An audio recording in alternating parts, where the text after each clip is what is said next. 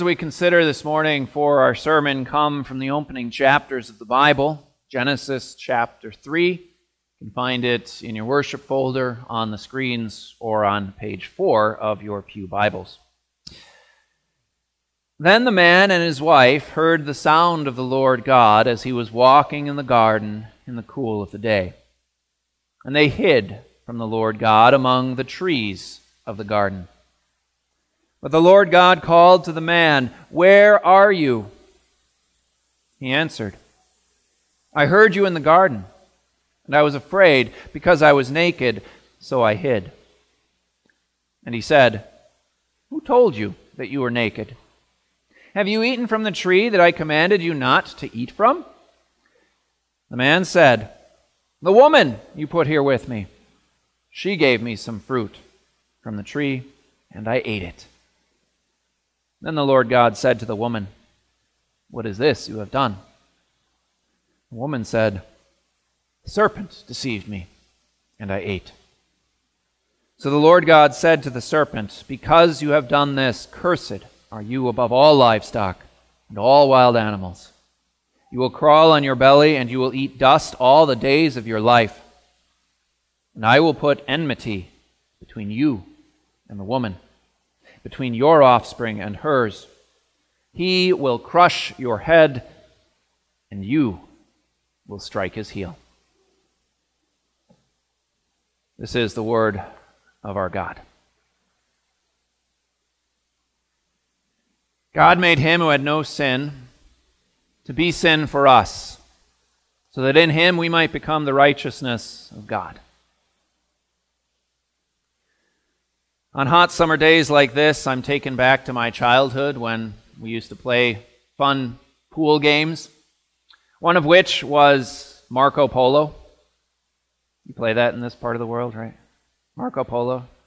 Okay, most of you probably know the, the gist of the game. You, you're in the pool and obviously staying cool, and you have someone who is, who is seeking the other players, and they have to close their eyes and the way that they're able to find the, the other people is to cry out, Marco, to which everybody else will say, Okay, and then in kind of one of those bat echolocation type of things, you're able to, to discern where that sound came from and hopefully be able to catch one or more of the people.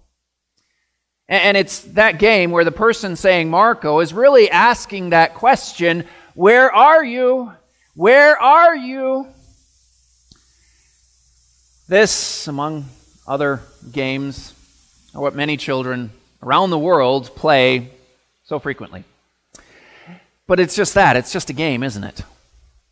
Eventually, the game will end when the, the person who is seeking eventually finds one or, or all of the people, or, or maybe just gives up entirely, and then the, the game starts over again.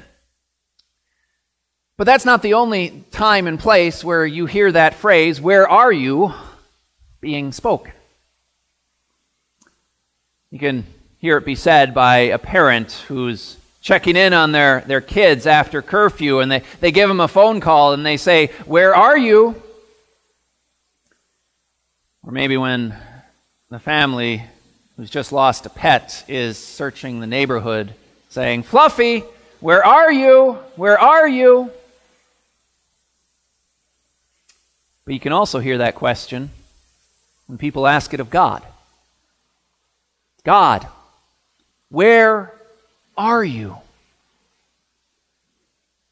Where are you, God, is asked by any number of people, any number of times. And, and most often it's when things are not going the way that they feel that their life should be going.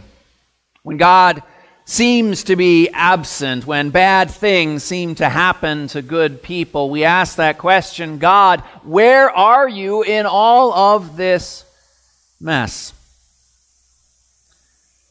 One of the things I want us to realize, whether you've asked that question or not, whether you know people who have asked that question or not, is to realize that we've really been thinking about it the wrong way.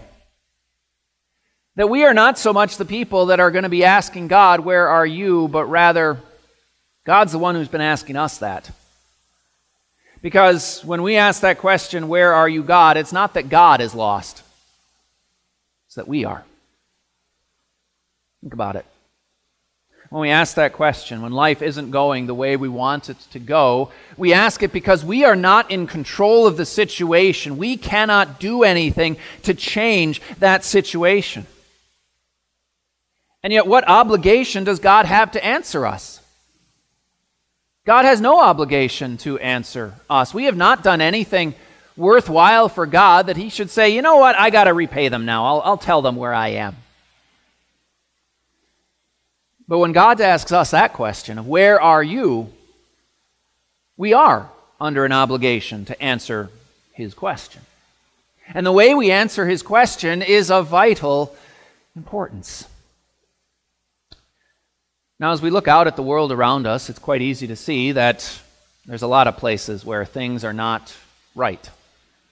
Whether it's this whole coronavirus pandemic and everything surrounding it, from vaccines to masking, whether it's the racial unrest, whether it's the broken families, the, the rising crime rates, you can think of any number of problems, a, a mile long, of ways that this world is not great, of, of reasons why you could ask God, Where are you, God?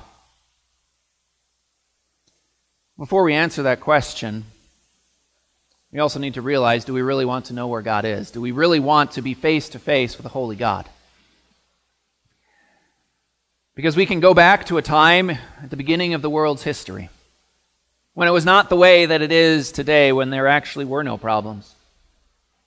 Is what I described in the children's message just a few moments ago.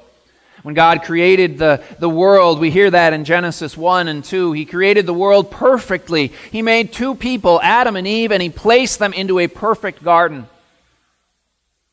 Two perfect people in a perfect garden, in a perfect world, in a perfect relationship with perfect worship of God. And they worship God in a very unique way, a way completely foreign to us. They didn't go to church on a Sunday morning. They didn't listen to a preacher preach a 20 minute sermon. But instead, the way they worshiped God was at the foot of a tree. The tree of the knowledge of good and evil. That was their church. They could go there and they could worship God by obeying His commandment. The one command that He gave to them do not eat from this tree. And in that perfect world, there is no need to ask that question Where are you? We don't know how long that perfect world stayed that way for, and neither is that important. But what we do know is revealed to us in Genesis chapter 3 that the devil came about in the form of a serpent and he, he got Adam and Eve to question God and his goodness rather than trust in Him. And just like that, the perfect world was shattered. Adam and Eve ate from that forbidden fruit. And then we see that it was not Adam and Eve who asked that first question, Where are you, God? But rather it was God asking that question to them. Adam, Eve, where are you? We heard that in the first verses of our reading today. Then the man and his wife heard the sound of the Lord God as he was walking in the garden in the cool of the day, and they hid from the Lord God among the trees of the garden. The very first game of hide and seek. And Adam and Eve were not very good at it. They wanted nothing to do with God. After they had broken his one command, they were feeling something they had never felt before. They were feeling guilty. They were feeling ashamed. They were feeling that they did not want to be in God's presence, and so they hid. They were the ones who were hiding. it was God who was asking that question of, Where are you? Adam must have sensed that he couldn't hide from God forever. But we also see the drastic impact that sin had. That instead of, trying to hide forever, instead of coming clean with what he had done, Adam pretty much made an excuse for why he was hiding.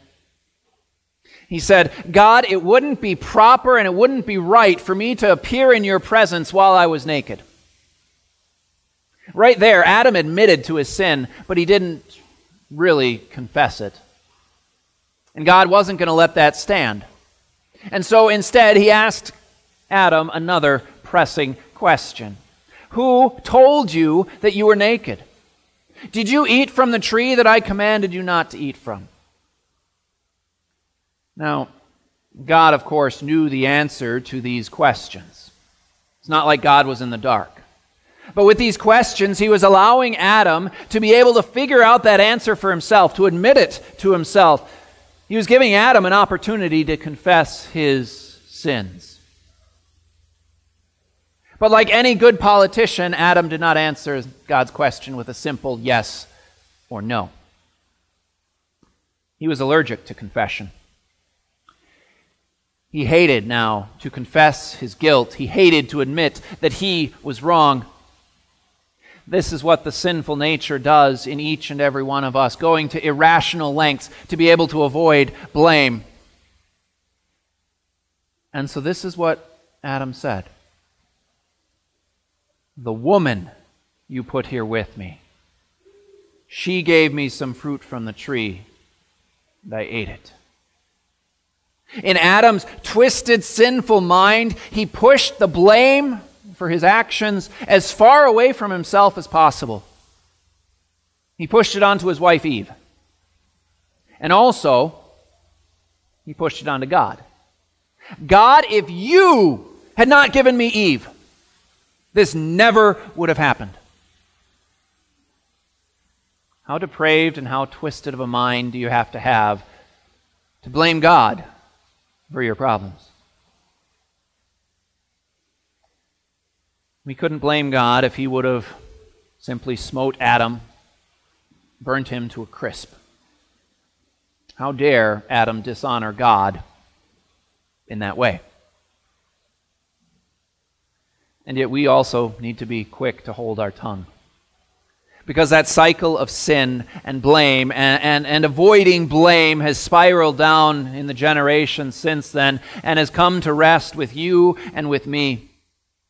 It's easy for us to, to see Adam's sin, and it's easy for us to see Adam's poor excuse for sin in the pages of Scripture, which millions, if not billions, of people have read over the course of centuries.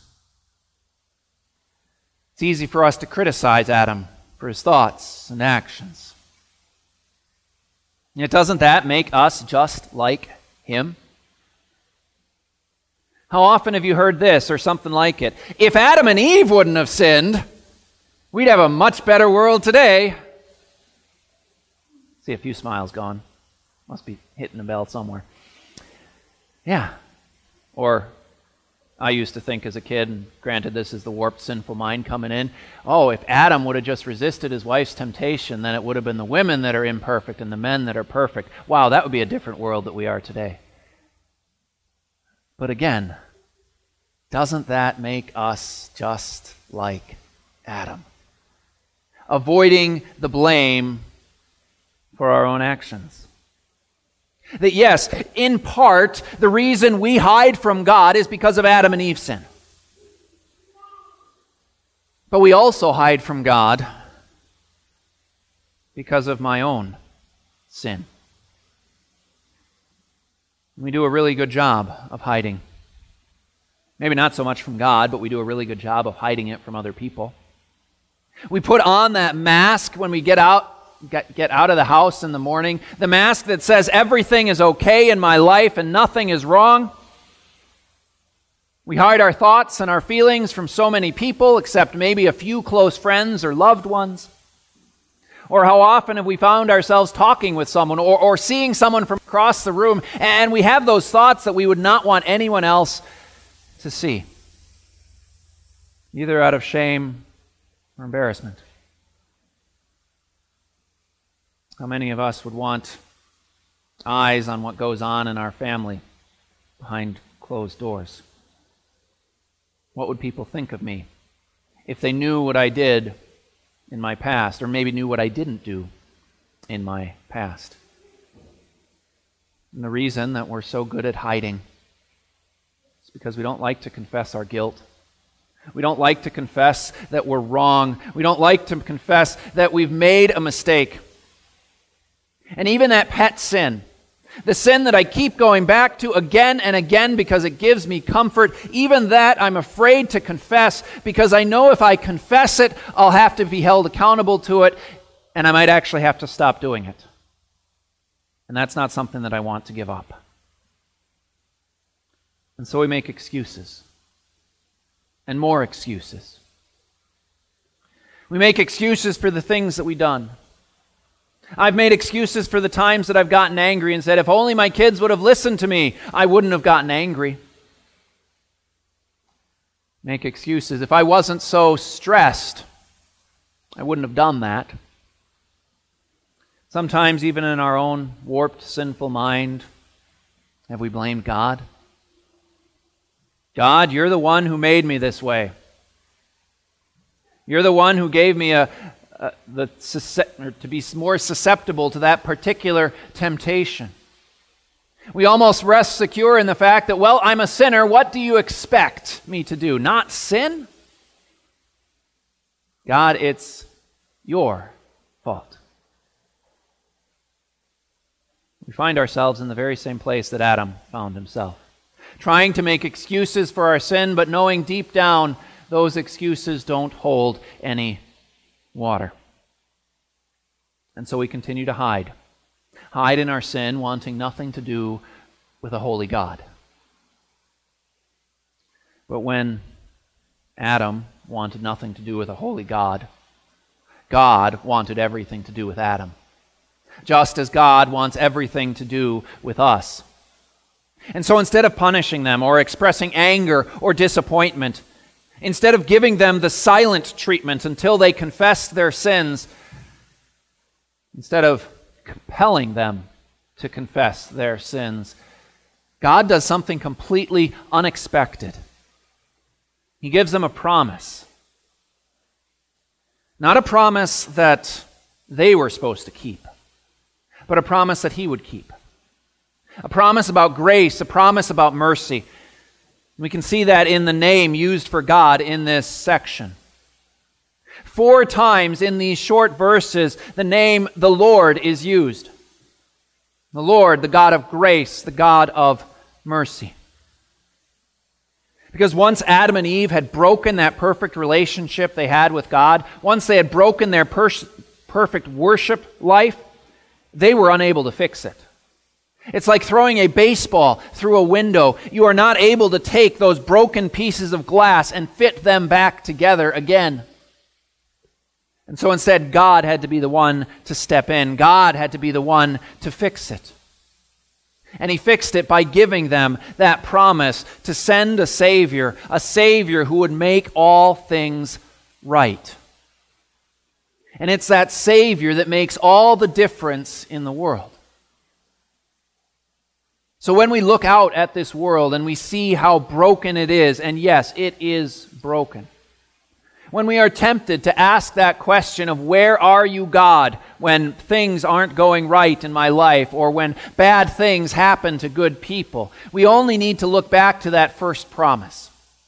Where are you, God? He is right where he said he was going to be sending his son to die on the cross. That is where God is. Because of that, God sees us completely differently. Because of that, God no longer sees us as sinners who sin, but He sees us as His own children, bought back and brought back into a relationship with Him. And it's because of this Savior that we no longer need to hide away from God in our sins.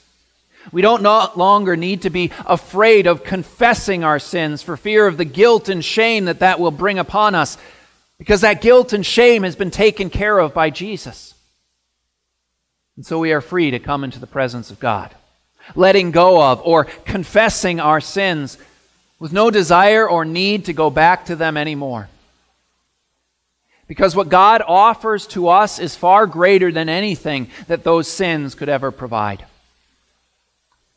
Instead of clinging on to our sins, we can let go.